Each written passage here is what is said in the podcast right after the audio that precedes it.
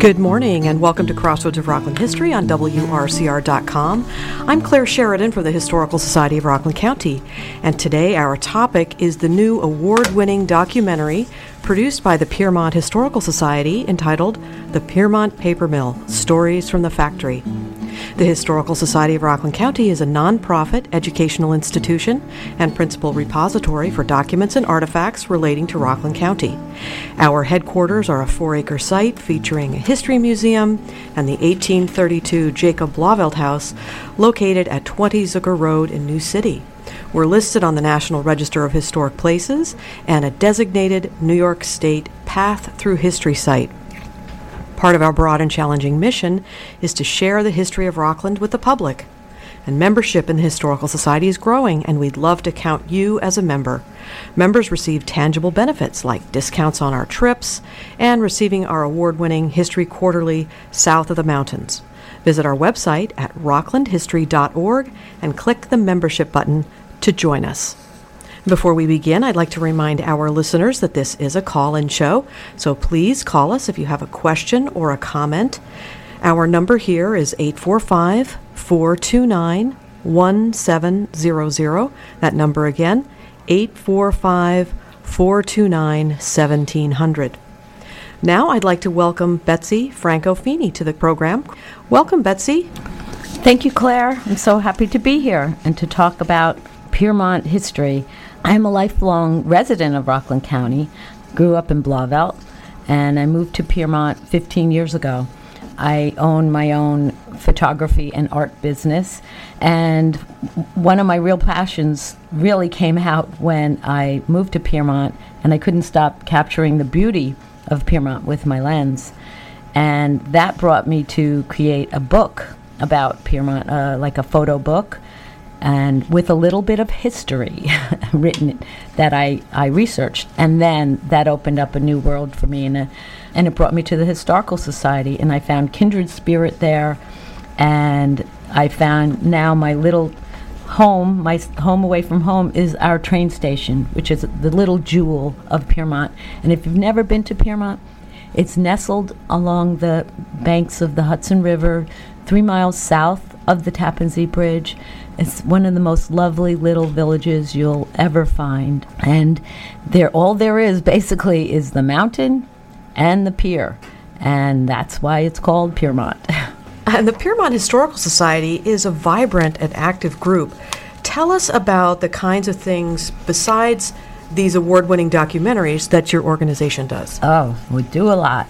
We maintain the Museum of the History of Piermont, which is located in this train station, which is circa 1883. And it merited an award from the Historical Society of Rockland County for restoration in 2007. It's on the National Register since 2008.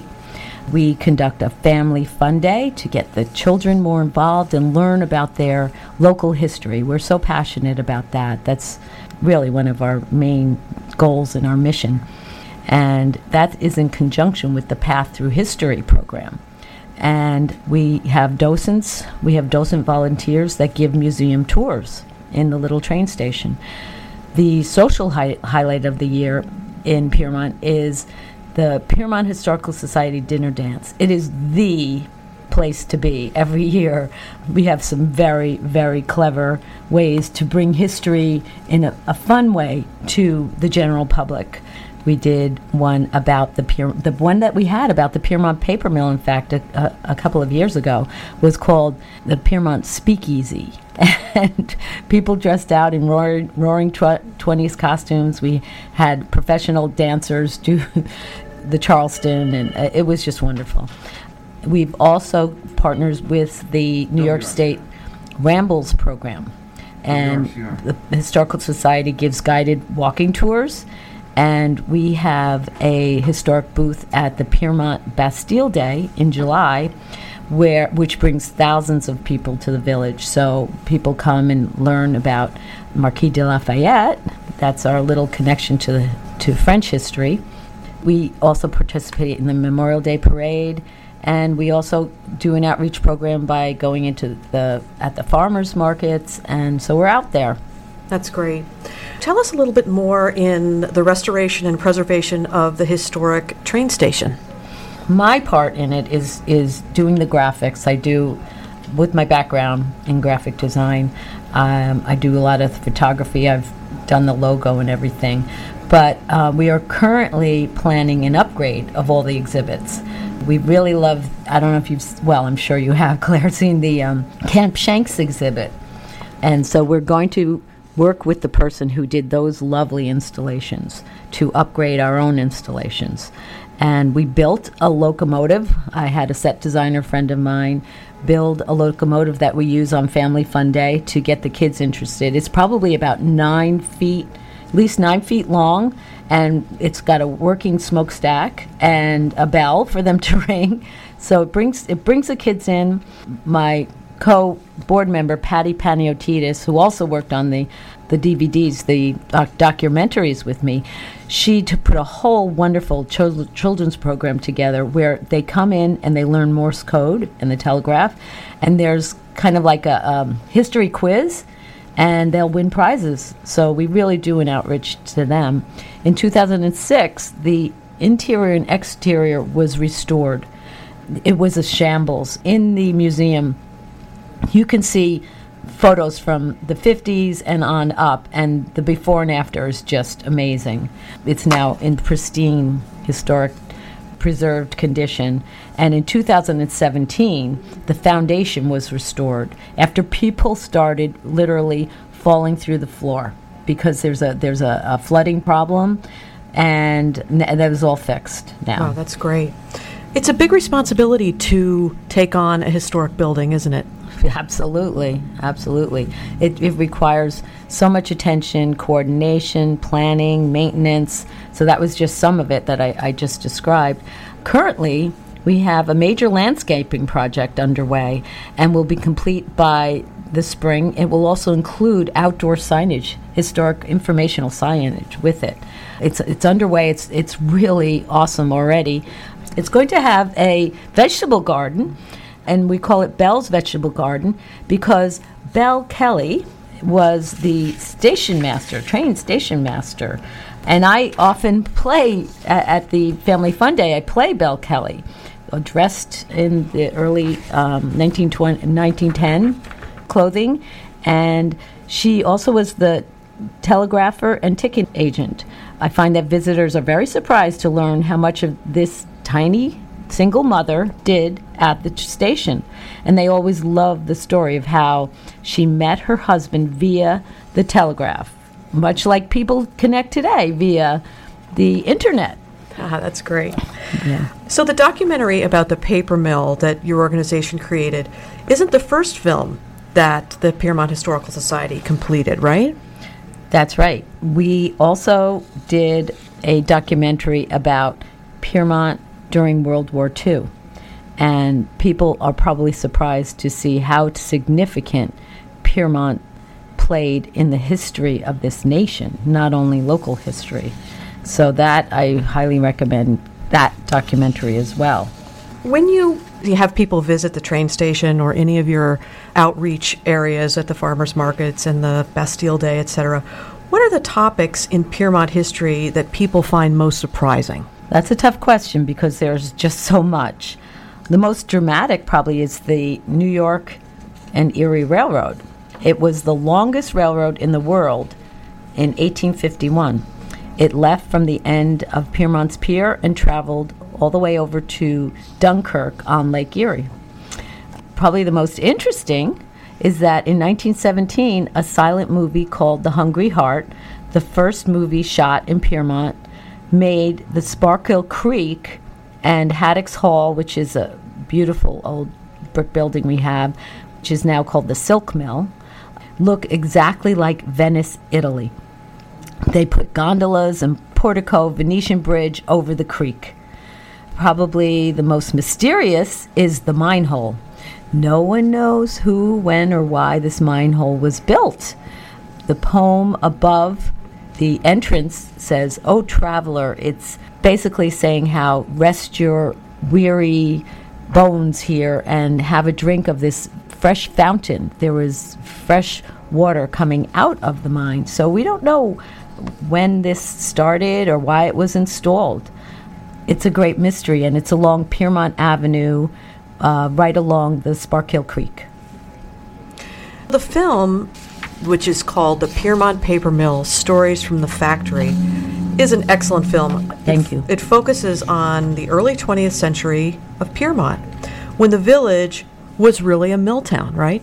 That's right. The paper mill was constructed on the land created by the New York and Erie Railroad, and it was before it was a mill town. It was the trains. It was all about the trains, but it went down downhill after the laws changed and that the Erie Railroad decided to have its terminus down in New Jersey, so that it bypassed Piermont. But the mill was, they found the pier perfect for what it needed, which were the tracks and a way to get to New York City, which was the tracks and also the steamboats on, on the river. So it really was thanks to an earlier industry that it was selected as the spot for this mill, correct? That's right. It started for at Piermont. It began with the Hudson River sloops. The Hudson River sloops transported freight and people inland because from New York City they wanted to send goods out west. And because of the Palisades along the Hudson River, the first opening was at the the Sparkill Creek. And so they traveled up the Sparkill Creek to where the Rockland Road Bridge is. This is where commerce began, and we call it the birthplace of Piermont. It is now on the Historic Register, and that's where the steamboats came and they docked along the river. There was a wharf along the river, and then the railroad arrived after the the um, the sloops. Then you we're talking about in the 1850s, right after the the Civil War.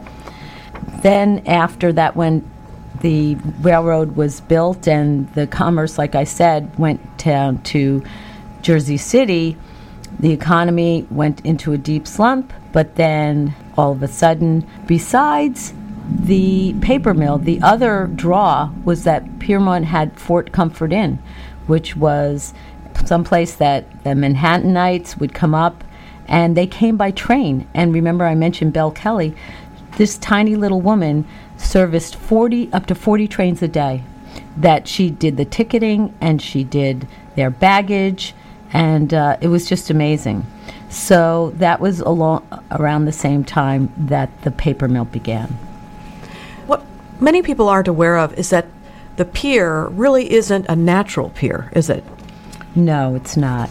It was built, there was land that was taken from the cliffs of the Palisades and also from Sugar Hill, which is a little place in, in downtown Sparkill. And using both, they built this pier, artificial pier, into the deep water part of the river, so there will always be a place for the steamboats to come up. You're listening to WRCR.com and Crossroads of Rockland History. I'm Claire Sheridan, and I'm speaking with Betsy Franco Feeney. And our topic today is the new award winning documentary produced by the Piermont Historical Society entitled The Piermont Paper Mill Stories from the Factory. Our phone lines are open. So please do give us a call if you have a question or a comment. Our number here is 845 429 1700. That number again is 845 429 1700. So, throughout history, improvements in transportation were significant in the transformation of places. And Piermont really is no exception to that. That's right. For Piermont, it began, like I was saying, at the when the sloops came in. So you had the sloops at first. You had then you had the steamboats, and then you had the railroad, and finally, of course, the automobile and the bridges brought tourism to Piermont. And in the case of Robert Gair, his ingenuity was transformative. Tell us a little bit about Robert Gair and how innovative he was. Oh, yeah. Well, the Piermont Paper Company began its production in 1902, and for 18 years, the plant produced cardboard, and its principal customer was the Robert Gair Company. So in 1920, Robert Gair purchased the mill. He had become a leader in the paper industry in Manhattan and Brooklyn after the Civil War. In 1879, after one of his workers accidentally cut through 20,000 paper seed bags, Gair developed a method to cut and print and increase cardboard in a single operation and introducing the world to the first affordable cardboard box. He was able to produce in two and a half hours what would have previously taken a full day, and he attained a patent for this his innovation. When we visit Piermont now, the Piermont Pier specifically, there are luxury townhouses and condominiums all along the pier there. Describe what it was like in the early 20th century. Well, the economy of Piermont was booming because of this Fort Comfort Inn. It was indeed a factory town, lots of bars, not restaurants. We're known for our restaurants now, but there are many bars the air was full of ash. There were no environmental laws then. And the village used the ash in very inventive ways. They did not salt the roads or sand the roads. They would take the ash, the coal ash, and put it on the back of a pickup truck, and one of the workers would stand on the back of the truck and just shovel it out onto the roads. So you had this black ash, and that's instead of the sand. They also used the ash at the bottom of the hills so that the the kids could sleigh ride down the steep hills of Piermont. It's amazing. So the factory employed a significant number of people at that time, didn't it? Yes, it did. Mainly about 80% of the village, some someone had some kind of connection to the paper mill, but also all the other businesses that were created around it. You were able to interview people who worked at the paper mill, and they are featured in the film.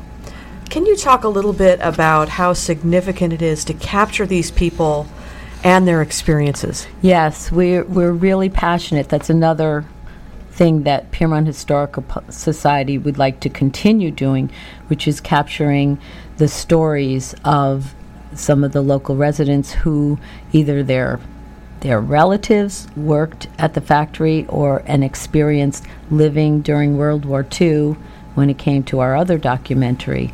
And we're going to also take some more of these stories from people. We, we'd like to record them, and we're going to be doing that at the library, or Piermont Library. And we would encourage anyone who has any recollections of living in Piermont to contact the library. I can tell you about Laura Montesano, who's still a resident of Piermont, when she recalled what she did at the factory. And she described in full detail how she produced a box. So she showed us how to fold it and everything, and she will never forget that. She says she uh, and she won't look at a box the same way. And the mill may still be gone, but the memories remain she still kept a box there. She ha- still has it, and one one can see the pride as she unfolded it when we interviewed her. She unfolded it and folded it back up. So clearly, those who worked there, despite the pollution and long hours, they miss that wonderful sense of belonging. And you can hear it in their interviews. It was their town, and they would return to those days in a flash if they could. And the paper mill itself, it lasted for 80 years, and it felt like family to them. Yeah, I thought that was uh, wonderful about in the documentary how how much camaraderie and community the people felt having worked there. So, how long was the paper mill in operation in Piermont? The land was purchased in 1900, and in 1902 the mill began. And in 1980, so it was just about 80 years that all all operations stopped. I think in 1980, wasn't it Federal Paper Board that ran it at that point? Yes, that's true. And in between, also Continental Can, mm-hmm. Um, which people think that it became a can factory, but it didn't. It, they printed their labels there. this really is a major piece uh, of Piermont's history, and there's there's actually a physical piece of the mill's history left in Piermont. Tell Yeah. us a little bit about that. Yes, when the wrecking ball came and they they had to demolish the buildings, there was one thing that the wrecking ball just bounced off of, and it was the giant flywheel, which is how they produce their electricity. Some people think it's a piece of junk. We are very fond of it. And they decided to build a park around it. So it's now Flywheel Park right along the river. There's a gazebo there, beautiful view of the river. And it stands there in testament to all the working men and women of Piermont, the very, very strong working men, men and women, uh, with this very strong, we like to call it um, industrial chic sculpture.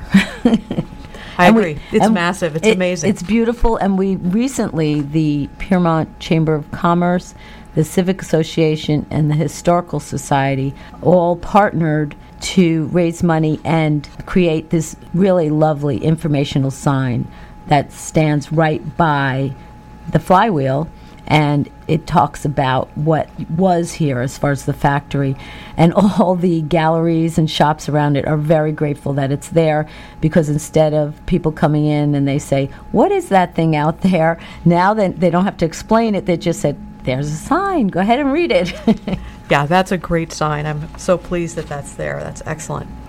Piermont Paper Mill Stories from the Factory is a wonderful film, and I do hope people get to see it. Tell us a little bit about how people can see it if they want to. Well, we have our our website, which is www.piermonthistororsociety.org.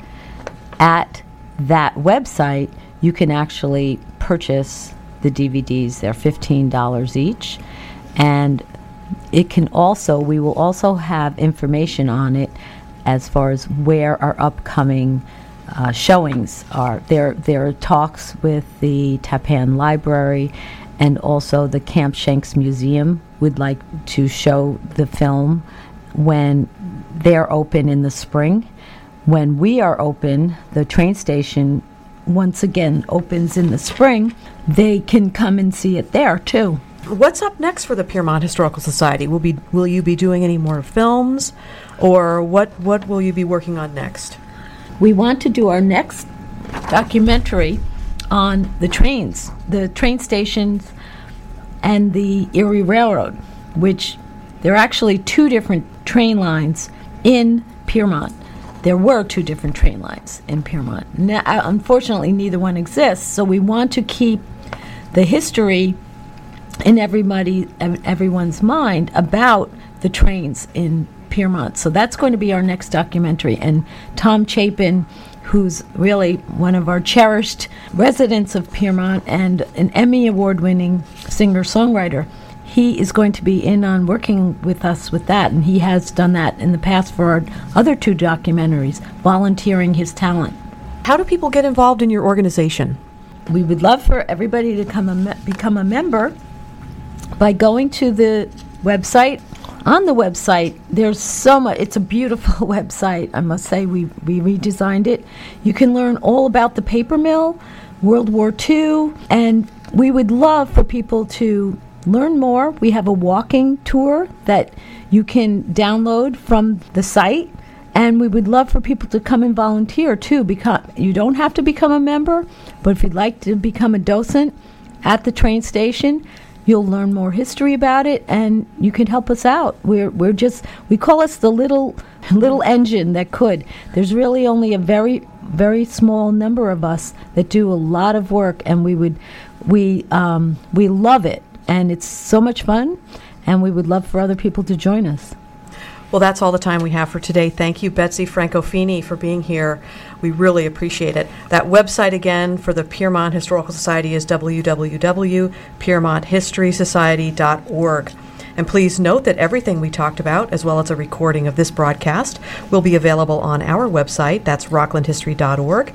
And we hope you will tune in to the next episode of Crossroads of Rockland History on Monday, December 17th, right after the morning show, when my guest will be South Nyack Village trustee Andrew Goodwillie. He will be speaking about the impact of the railroad and the New York State Thruway on Nyack and South Nyack, and the exciting trail signage installation that will be taking place on the Esposito Rail Trail. Please tune in. That's Monday, December 17th, right after the Steve and Jeff morning show. We have exciting events, exhibitions, and programs at the Historical Society happening soon. St. Nicholas Day celebration on December 1st and 2nd. And on Sundays through December and into January, you can take a candlelight tour of the historic Jacob Blauvelt House. Our 43rd annual miniature and dollhouse show will open soon as well. I hope you will visit our website at rocklandhistory.org to learn about how you can be part of it all. Please follow us on Facebook, where we have a growing group of friends and fans, and you can also find us tweeting on Twitter, blogging on Tumblr, and posting on Instagram. Please do come visit us in New City, and thanks for listening to Crossroads of Rockland History on WRCR.com.